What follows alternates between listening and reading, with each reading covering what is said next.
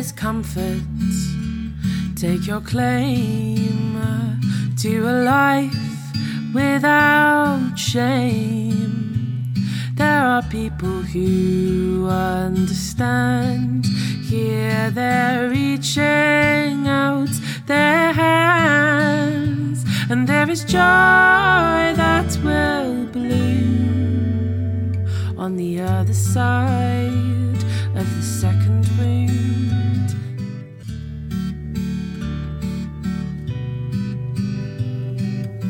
Don't you just love that intro music by Maddie Morris? Listen all the way to the end to hear the full song with Maddie's beautiful voice and lyrics that always make me feel moved and honored whenever I hear them. Hi, everybody, it's Miranda.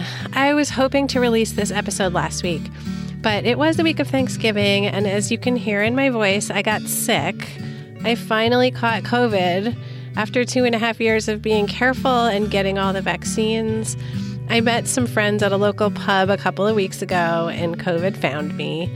So I'm still coughing and I'm a bit run down, but I am on the mend. Today, you're going to hear the final episode in our three part series all about child sexual abuse lawsuits.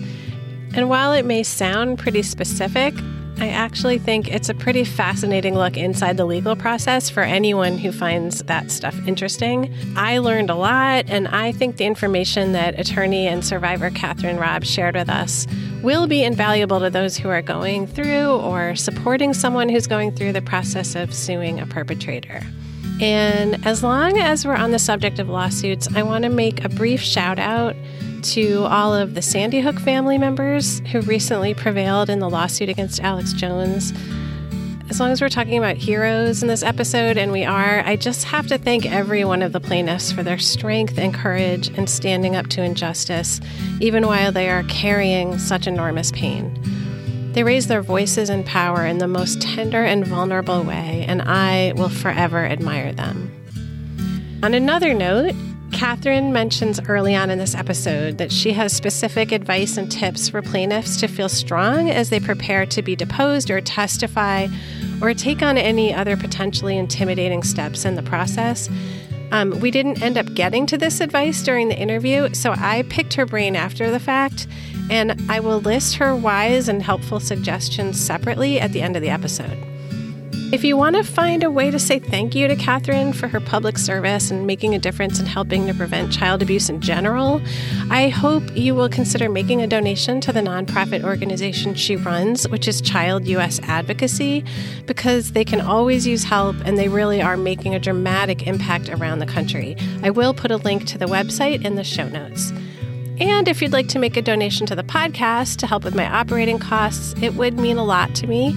Just press that donate button on the Truth and Consequences website or use my Venmo or PayPal handle on the coaching page at secondwound.com. Now let's get started. The information provided on this podcast does not and is not intended to constitute legal advice. Instead, all information and content are for general informational purposes only and based on general law. Please consult an attorney and the specific laws in your state. Hello, and welcome to Truth and Consequences, a podcast about trauma and its aftermath, where we talk about the difficult and often surprising challenges that affect us in the wake of trauma and other life altering events. I'm your host, Miranda Pacchiana. I am a writer and personal coach with a master's in social work and the creator of the website and online platform, The Second Wound. I am joined by my sometime co host and friend, Kathryn Robb. Kathryn is an attorney, writer, survivor, and the executive director of Child U.S. Advocacy, which fights for legislation to protect children and prevent child abuse and neglect. Hi, Kathryn. Hi, Miranda. Today, I wanted to get started diving into depositions and what their purpose is, what the experience is like, tips, things to know beforehand, because depositions can be kind of the meat and potatoes of what you experience going through these types of lawsuits. So, if we could start with you explaining to us what is a deposition and what, what is the purpose of depositions? Mm-hmm. Well, first of all, depositions are probably the number one discovery tool used, uh, mostly because they're the most effective Mm-hmm. So, witnesses or parties can be deposed. Sometimes experts can be deposed. And it's basically you're under oath and sworn testimony, and uh, the other side gets to ask you a bunch of questions. And they can be very nitpicky types of questions and they can do it for you know quite a long period of time unless the court limits the amount of time. Uh, sometimes they're done under audiovisual means as well. You know given covid we also have a lot that have been done remotely as well uh, although i think we're stepping away from that finally. But mm-hmm. a very useful discovery tool for both plaintiffs and defendants. And they really have three purposes. Uh, fact finding is a, an enormous part of it. And then also um, for impeachment purposes later. And I also believe that they are used improperly at times to intimidate folks because it can be intimidating because you are giving testimony under oath and um, they can be really long and you're really under a microscope and there can be super super personal questions especially in child sexual abuse cases. And they can go back years and years and it, it, can just be really, can be very challenging sometimes. So I do think that sometimes there is an element of the objective of intimidation as well, but primarily fact finding and then also used to impeach whoever the deponent is, whoever the witness or plaintiff is. Okay. I have a couple questions right off the bat. Um, okay. They can ask you questions that would not be permissible to ask in court, right? They have a, a wider net that they're allowed to cast. Yeah, so I, I think that what you're referring to, Miranda, is that really under most civil procedure rules and certainly under the federal rules of civil procedure, discovery is limited to what is, and the language and the case law is something like reasonably calculated to lead to admissible evidence. The important two words in that is to lead to admissible evidence. So it may not even be admissible, but if it could lead to admissible evidence, it's allowed in discovery. So to answer your question, yeah, in some ways it, it may not be used, um, but there also could be issues of uh, privilege, confidentiality, that type of thing as well. And some people would even call that a fishing expedition because they can ask you things like your sexual history, have you go into detail, things like that, that I think in, in court you would be more protected. Yeah. And I just also think that, you know, look at when a plaintiff sues for sexual assault or sexual abuse, what's happening is you're putting your emotional condition in issue. And therefore, it really opens up a wide area for attorneys to sort of go after you. Mm-hmm. So you're you know you're putting your sexual history into uh, discovery you know you're just putting it in issue and you're putting your emo- your entire emotional and psychological history past it's all coming into the discovery process because it is in many ways relevant. But I think what can happen, and this is what I mean when I'm talking about the intimidation part of this that I've seen used with some defense attorneys and I've heard from others how it's been used. And it's really quite traumatic for survivors uh, to go through this is it's just really to almost sometimes embarrass you. I was asked in my deposition super, super personal questions that were, you know, really hard and triggering. So it does feel like if you think this is bad, wait to trial. Do you know what I mean? Like it, yeah. it, it, has a little bit of a, that feeling. Mm-hmm. But again, it's also used to impeach the witness, you know, to say, well, you said this in your deposition, but you're saying this now at trial right? You yeah. can't be trusted. The jury should question you. You're lying. You know, you're hysterical. You're emotional. You're making this up, that type of thing. So the impeachment part is a really big part of depositions as well. And impeachment, the meaning of it in this context is that they are casting doubt on you as a reliable source of information in the jury's eyes, potentially. Yeah, I mean, they're essentially attacking your credibility as a witness. And there's a couple of ways that they can do this under the rules. And that is what's known as prior inconsistent statements can come in, even though sometimes they sound like hearsay. But if they're offered to show that it's not what you said before, um, or there's some inconsistency, they can bring it in to impeach you, basically get the jury to kind of scratch their heads and say, hmm, I don't know if I should believe her or him, that type of thing. They can also use it, um, use bias to impeach a witness to say, well, you know, you're just saying this because you don't like him for another reason, right? Or if attorneys are taking depositions of witnesses or family members or college friends, there can be questions around bias. Well, isn't it true that you really love your daughter or isn't it true that she's one of your best friends? So they can also use bias as a form of impeachment. And then they can also, and this is another, I think, big one for survivors, is they can attack what's known as defects in your testimonial faculties, like your memory, your hearing, you know, sometimes your eyesight, which may not be as important for this, but so they can also go after that. And I do believe that that can be really challenging sometimes for survivors because we are traumatized. Um, mm-hmm. Our stress response when we were being sexually assaulted as children mm-hmm. was activated, and there's disassociation to protect us. Our stress response was doing a fantastic job of protecting mm-hmm. us.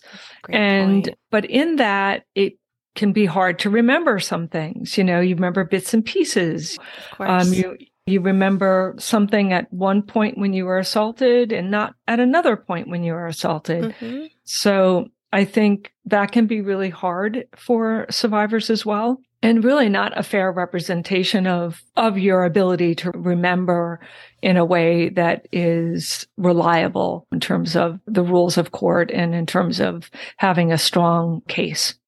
Sure. Plus, you were a child yeah. And that there, there's that memory, little piece yeah, that you yeah, were a child. That. Yeah, yeah. Um, and I would imagine that the triggering nature of the process of being deposed might cause some witnesses to some plaintiffs to dissociate a bit, to just get mm-hmm. rattled and have trouble being as clear in their memory as they want to be. Well, you know, and think about how discovery and mostly a deposition, mm-hmm. how triggering that can be. And yeah. I, I, need to point out that oftentimes in the deposition, the perpetrator offender is present. Wow. So yeah. that can be really really hard for survivors. Yeah and i have i have all sorts of ideas about how survivors can seek support during it and feel some level of comfort. Maybe we'll have a chance to get to that. Yeah. um, and so just tell us what your attorney will instruct you about questions mm-hmm. objections things like that. Yeah first and foremost is tell the truth. When survivors get to the point that they're being deposed right they are in the midst of this journey of exposing truth and exposing how they were harmed. And, you know, sometimes it's really scary once we open up to sort of want to clam up. I know the first time I, I shared my abuse, I shared it and then I kind of, I kind of stepped back because it was just too overwhelming and painful. So attorneys will tell you, share all of the truth, but it's not always that easy, right?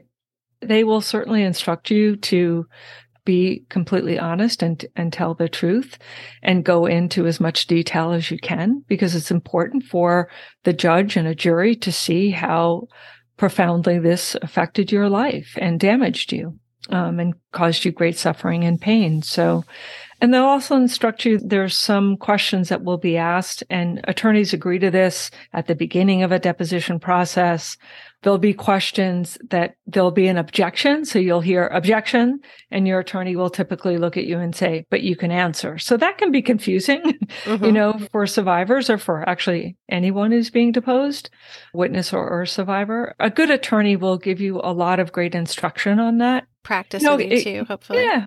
Mm-hmm. Yeah. And I think also just even the defense side, if they have some measure of decency, will say, you know, do you need a break? Because again, this is this can be really hard telling your story and and the facts of what happened to you as a kid under oath sometimes with a video camera.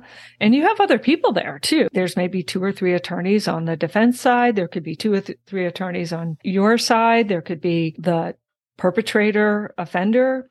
And there's also like the court reporter you know there's a lot of other people there. So it feels you're very very exposed um, but generally, your attorney will and certainly should share this so you're not surprised every time you hear the word objection, mm-hmm. which you will hear a lot. Okay. And I would also advise people to remember that, like I said last week, there's so much power in the truth mm-hmm. and uh, try and center yourself in that power and remember that even mm-hmm. under those intimidating circumstances. Um, yeah. And I think also just, you know, to share with your listeners is that you are having an opportunity to share the voice of that little girl or boy, the voice that they lost as children. You know, being a comfort to that child inside during discovery, just thinking I'm answering this question and by the way, attorneys should always say, take your time in answering the question. They'll also tell you answer the question, but only the question. But, you know, I think coming at these questions as the voice of that child can be really helpful and give you strength during the process. That's great. Great advice. Tell us about what one can expect from the defense team and what kind of strategies they'll use and mm. abuse. Yeah. So we've seen this in the New York Child Victims Act. You know, over 10,000 cases were filed in that two year window period. And, you know, what I'm hearing from other attorneys, other survivors in New York is that defense counsel, the number one tactic is one of delay. Mm-hmm. Um, delay, whether it's delays in discovery, delays in motion practice, the tactic will be wait, wait, wait, delay, delay, delay.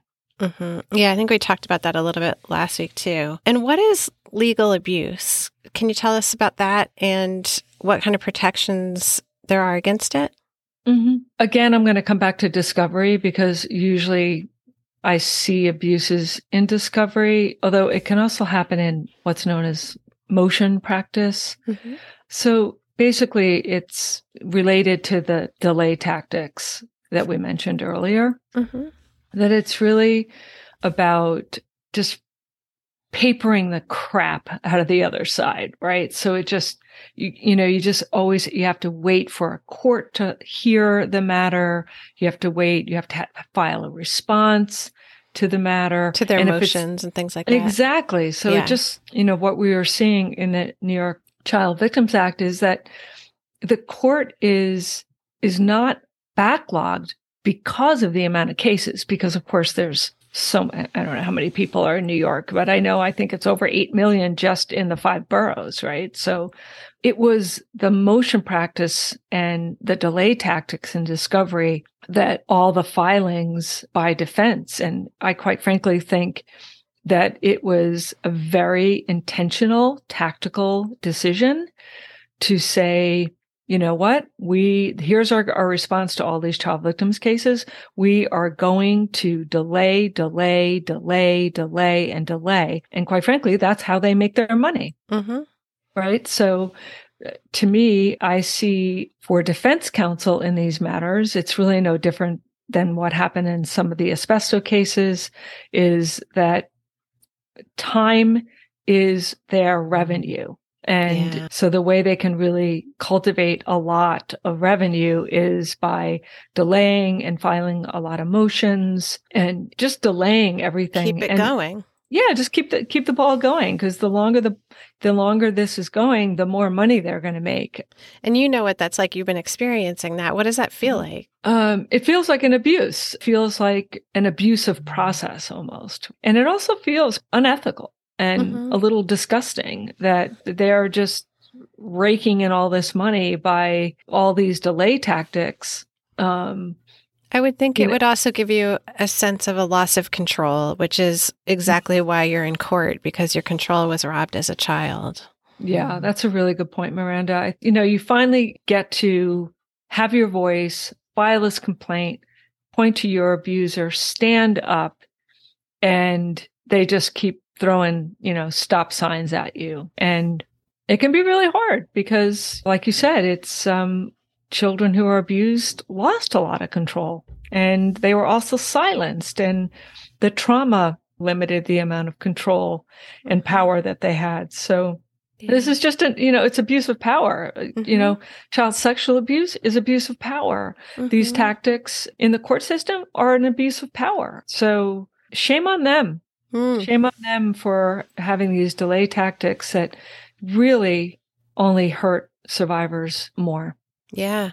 You've told me that CVA cases, Child Victims Act cases in New York, which you helped to write and pass that law, they do give trial preference if you're going to go to trial to those cases over others in the courts, correct? That is correct. Yeah, within this statute is a trial preference provision. So all that means is your case, because it's a child victims case, and this was a really great move by the New York State legislature to include this, is you pop to the top of the trial list when you finally file and what's called a note of issue, but in New York, it's called a note of issue. It's really getting your trial date, right? And you pop to the top on the docket other than other trial preferences that got there before you. So Okay. it really, it's really an effort to move this case because the New York State legislature knew that these victims had waited a lifetime for justice and accountability. And so it's a great part of the Child Victims Act. That's really smart. Yeah. What are the mm-hmm. chances you will go to trial? Do you know roughly? I know they're very low compared to settlement or dismissal. Uh, generally speaking, for for all folks, very very few cases go to trial. I'm not sure of the exact number, at least in New York, but I mean, ninety percent plus are settled. It's a pretty high number, and then then of course we have the poor survivors that are now stuck in bankruptcy. That's another Ah, whole topic, but they have an automatic stay on their cases, which so Boy uh, Scouts of America, a lot of Catholic Church cases, a lot of Catholic Church cases and declared yeah. bankruptcy, and that also allows them to avoid discovery, right? There is discovery, but it's not the same. Okay. Um, so we are fighting at the federal level to change Chapter 11 bankruptcy.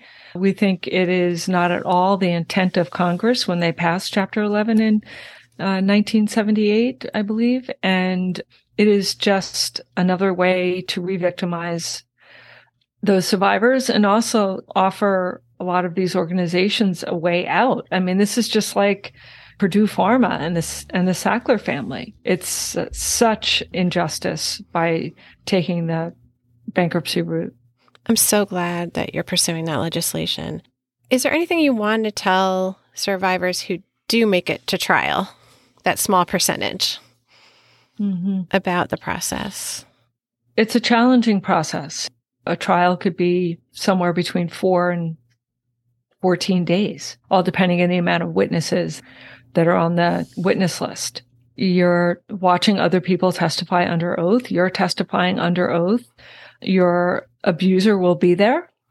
Um, unless it's remote, that happens sometimes as well. Testimony is preserved. It's the war, you know, it's Mm. like, this is it. You're on the battlefield. And um, it can be a very daunting and scary process for anyone, but especially those plaintiffs that have suffered such trauma and loss of control and power to be in this battleground that can be very foreign. You know, I think we've talked about this in our prior episodes that we're talking about a very different process. It's like being on foreign land with a very foreign language and you know you're kind of in the middle of it. So it can be very challenging. I would always recommend survivors to have lots of support systems and to demand of their attorneys that they guide them and keep them on notice the entire way because it can be really challenging Okay, thank you. That's Yeah. really helpful. Tell us mm. about mediation and court ordered mediation versus private mediation and what that looks like. Yeah, it's not always court ordered. Sometimes they have mediation, all depending on the jurisdiction within their court system to Okay. just help cases go through. And of course, these are state run court systems, right? So there's not a payment to the mediator. Whereas in private mediation, there is a payment to the mediator Okay. if it's settled, that is. Um, mediation is really presenting your case, talking openly about the pain that you went through as a child and the continuing cost of trauma that affects all parts of your life right up to this moment. So there's lots of sort of sit down with attorney, uh, excuse me, sit down with the judge or the mediator, whoever that mediator may be. Sometimes they're judges, sometimes they're other magistrates, or sometimes there are attorneys. And, you know, sitting down with your attorney with them, maybe sitting down with both sides, maybe just sitting down with the judge or mediator alone. So it's sort of a back and forth process of trying to come to some resolution. And sometimes it can just be like emotionally cost effective, but also financially cost effective as well. And, you know, it's a whole lot easier than, for example, going to trial. And it's a whole lot less expensive as well. What other advantages are there to mediation? Um, well, the first advantage is you'll be able to get to settlement more quickly, right? Okay. Um, so that that's a really big advantage. Uh, you are heard. Survivors almost always get to give a personal statement to the mediator. Mhm. It can just resolve the case a whole lot faster with less really traumatizing types of confrontations that you'll have in a Mhm. trial, you know? Mhm. that makes Um, sense. it's just a little bit smoother and more friendly and you know you have some control as well your attorney does most of the work but you know mediation is a really good way to go i 100% support mediation a lot of survivors cannot emotionally withstand the trauma of a trial and that needs to be discussed with your therapist with your attorney it may just be too much for you and so you should consider and balance how challenging that might be to you. And also, just mediation is a really great way to get to resolution. Yeah. And then you're sort of put out of your misery of all those other steps that are going to be difficult to go through, which is what you were saying. Exactly. Direct examination, cross examination, hearing other people testify, hearing an expert testify that says that, you know, you're crazy or you're over emotional or your perpetrator didn't cause that damage, something else caused that damage, and discussing your s- sexual past and your relationships and all the little mistakes that humans make in a lifetime get blown up and thrown in your face. So you avoid that. And that's a good thing, I think. And so most settlements that result in mediation will have some kind of non disclosure agreement, correct? And how does a survivor balance that with their desire to have this out there? You know, what are your thoughts about that? I don't like NDAs. you know what? N- NDAs are the antithesis of what I want all survivors to have, and Mhm. that is a voice. A lot of the pain that survivors go through is because they weren't seen, they weren't heard. You know, no one believed them. And I think NDAs just sort of reinforce that. And so, generally speaking, I really don't like them. Now, there are some survivors that want privacy, that need it for a whole host of reasons and whatever those personal reasons may be. And I do think survivors should have a right to allow this process and the ending to be according to their terms as much as possible, right? So for some people, they really want that privacy. I know some people that are in more public types of work may want it just so it doesn't hurt them in the future. But generally speaking, I don't like them. I think that they protect perpetrators and bad acting institutions. And I think they have the very likely potential of harming people in the future because it, it's to me, NDAs are a cover. Mm-hmm. Now, some NDAs are, you know, you can talk about this, but you can't talk about that, you know, and you can be very active in the restrictions within your NDA. Okay. So maybe you don't say what the settlement amount was. Maybe you can sort of have a more gray description of who the perpetrator was. So you still get your voice, but there's sort of a kind of meeting halfway. Mm-hmm. Um, so, so they do vary generally speaking, I don't like them. I don't think they should be forced. And I think they should only be allowed if the survivor wants them. Okay. But generally speaking, I don't think they're good. I mean, I think they're fine in terms of not releasing the amount of whatever the settlement was mm-hmm. or the conditions of the settlement. Mm-hmm. But I think if a victim really wants their voice, they should be structured in a way that they maintain their voice.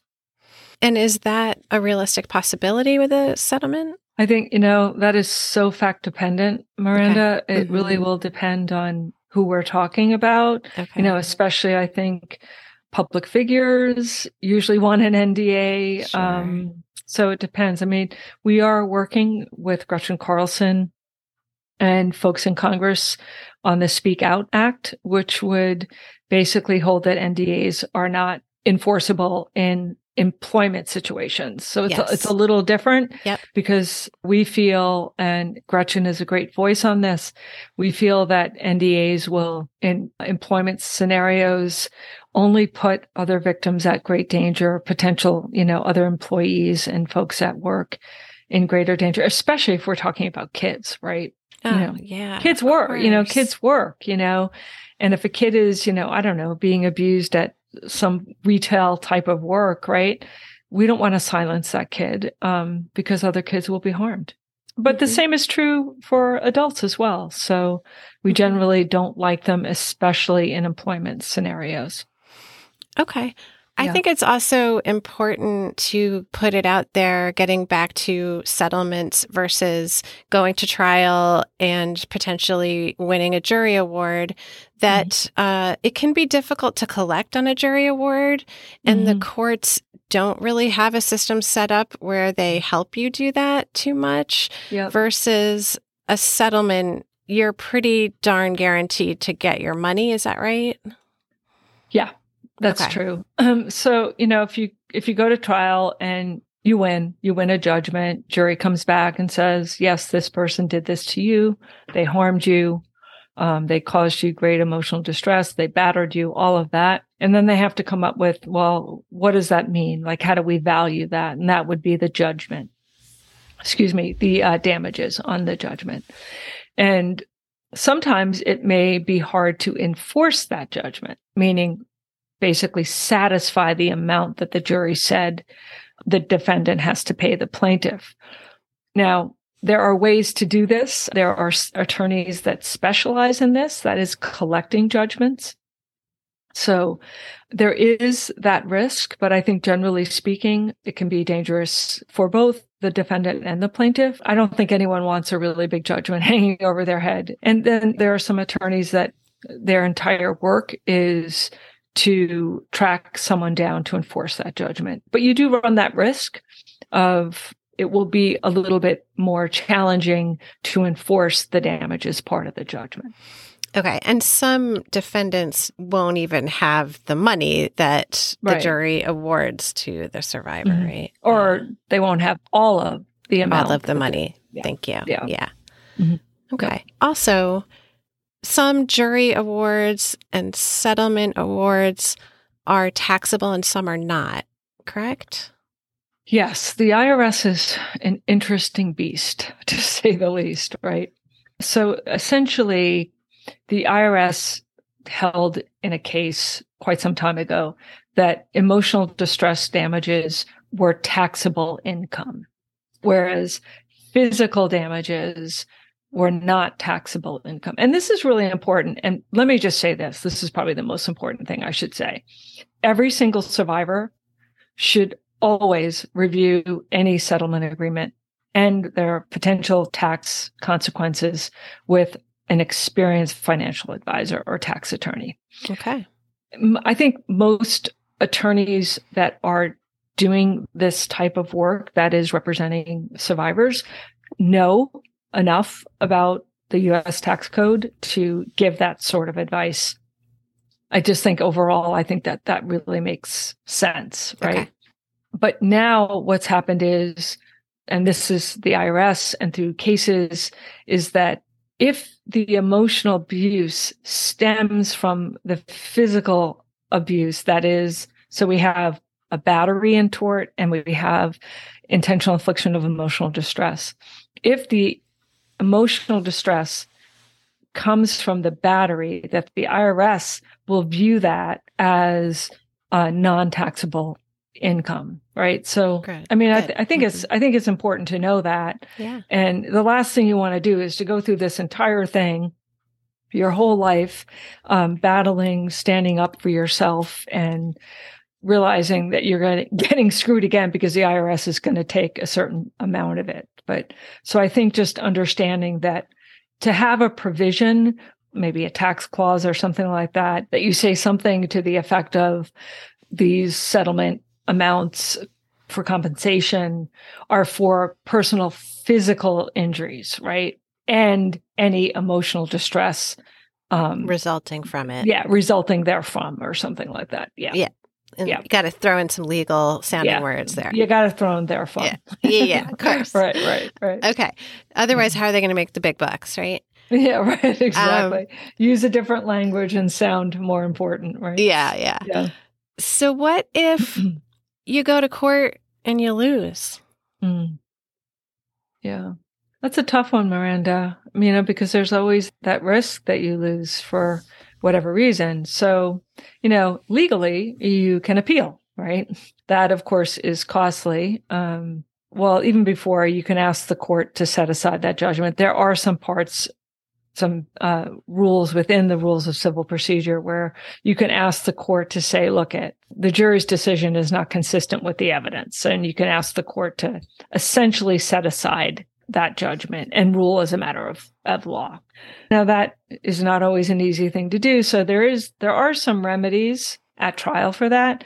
You can also file what's called a motion for a new trial based on that the verdict is against the weight of the evidence. That's another remedy, or you could appeal it. So there are some remedies there. But I, before we even get there, I think a good attorney is going to tell you this is going to be really hard to prove. Mm. And there is a big difference between the truth and what we can prove in evidence. And that, that's a tough one to swallow. Mm. You know, if you don't have sufficient proof, you may not be able to prove your case. So there's a real difference. And I think that your listeners should know that what the truth is may not be sufficient evidence to get a judgment at trial. And your attorney should know that before they get there. And they're going to give you their professional assessment of how good it looks. Yeah, abs- absolutely. Because they're putting a lot of work and time into this too. And, yeah. you know, that's also generally how they get compensated, um, mm-hmm. you know, on these contingency fees. And again, let's, let's remember over 90%, in some places it's as high as 97% of cases settle or do mm-hmm. not go to trial, mm-hmm. right? So mm-hmm. that is an unlikely scenario overall. And yeah. as crushing as I'm sure it would feel, yeah. at least you got to tell your truth in a court of law and it's documented. Yeah. That would be super, super hard, right? Yeah. But Ugh, crushing. Again, yeah, yeah. But again, to know that you spoke your truth is mm-hmm. really important. You know, you stood up. These complaints are public documents. You pointed to the truth. You pointed to your perpetrator. You had the courage to do this. And that is saying something. That is, to me, why survivors are heroes in all of this. They're able to speak up, hire an attorney, and publicly make efforts to hold their abuser accountable. And to me, those are the makings of a hero. I love that. Hmm. What about countersuits from the defendant? I mean, you don't typically see them in these cases, other than I know we already talked about this libel type of situations, but you don't typically see countersuits. You typically see motions to dismiss and a ton of discovery motions, but you don't, you just really don't see them un- unless it's this odd case where they're alleging the abuse went both ways. Hmm, okay. Right. So ca- they're called counterclaims and counterclaims typically compulsory counterclaims really arise out of the same transaction occurrence. That's the language under, under the rule. But, you know, you don't typically have them, Miranda. Okay. You might have a separate suit, which I doubt would be compulsory, right? Because it's separate. It's one is using their voice. I'm thinking of slander, right? And we already talked about those.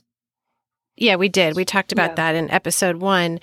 Just to be clear, because I do get this question from survivors who find this concerning, you're not going to get sued for filing your claim. That is protected speech. Yes. Yes. Anything mm-hmm. you say outside of that, you go to a reporter or even tell Mhm. people in your vicinity, that is potentially something they could try and hold you accountable for. Of course, the truth is a defense, but you Mhm. may have to prove that you're telling the truth. Right. You can't be sued for slander in filing Yep. legal documents with the court. Right. Thank you. Yeah. Okay. I mean, we're getting close to the end. I'm out of questions. Unless you have some last thoughts and some advice and maybe even specific tips that you want our Mhm. listeners to know about. Yeah. The legal process, I know I've said this before, is can be daunting. Foreign land, new language, but you are standing up for that little kid. And that is super, super important and will give you strength and has a whole lot of value emotionally and otherwise. And, um, this is why we try to change the laws. We try to change them so victims can find their voice, can speak their truth, can have accountability. And, you know, victims want, they want accountability and they also want this not to happen to another child. That's what I hear more than anything, Miranda, Yeah, me is I just don't want this person to do this to another child, or I want this madness of child sexual abuse to end. And the only way we can end it is to shine the light of truth on it. And the way we do that is through the legislative process and through the legal process. So any survivor who is engaged in the legislative process, meaning speaking at committee hearings and using their voice there or filing suit, they're amazingly strong people that are rising from the ashes of such terrible sexual abuse and and making the world safer. That sounds a little corny, but survivors are making the world safer by speaking up either legislatively or legally. And it's one of my greatest honors is to work with survivors all over the country that do this. I know that that's true, that you feel that so deeply, that that is one of your core principles. And you said that to me through the process. I say it right back to you. Mm-hmm. I think that people might not realize how truly profound the experience can be. You can't go back and change what happened, but you actually can, in a way, go back and take care of yourself in a way that you were powerless to do back then. Mm-hmm. And that is big. And you and I were behind all of you who are listening, who are thinking about doing this, who are speaking up or standing up for yourself in any way. Mm-hmm. We are proud of you. We admire you. We feel you and we have your back. 100%. Yeah. Okay. And if you have other questions that weren't answered here and you want to email them to me, please feel free to send them to Miranda at secondwound.com. Thank you so much for listening. Thank you, Kathryn. This has been so instructive, and you were able to share really vital information with people and do it from the heart and with all the passion that you have behind the work mm-hmm. you do. So, thank you so, so much. You know, I am lucky to have, I just want to add this. I'm, I'm lucky to have the power, um, or the additional muscle of the law. That's really great and helpful for me. And I'm so happy to share this with others. But I also have another muscle, that is not always clear to survivors, and that is our emotional strength to come forward. So I feel I feel privileged to share this information with survivors. Thank you. Thank you so much. Yeah. Thank you. All right. That's a wrap. All right, girl.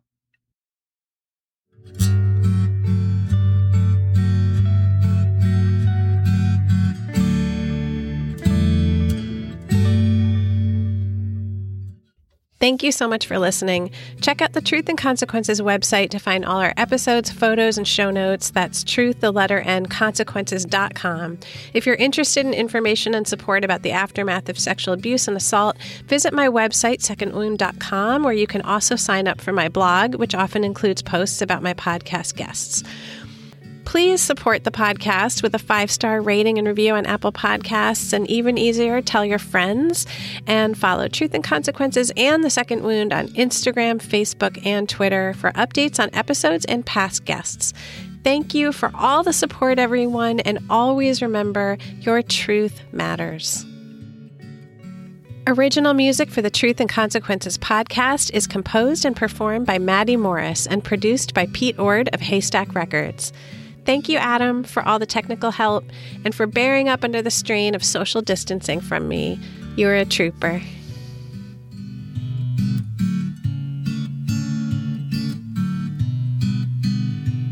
There is comfort. Take your claim to a life without shame. There are people who understand. Here they're reaching out their hands, and there is joy that will bloom on the other side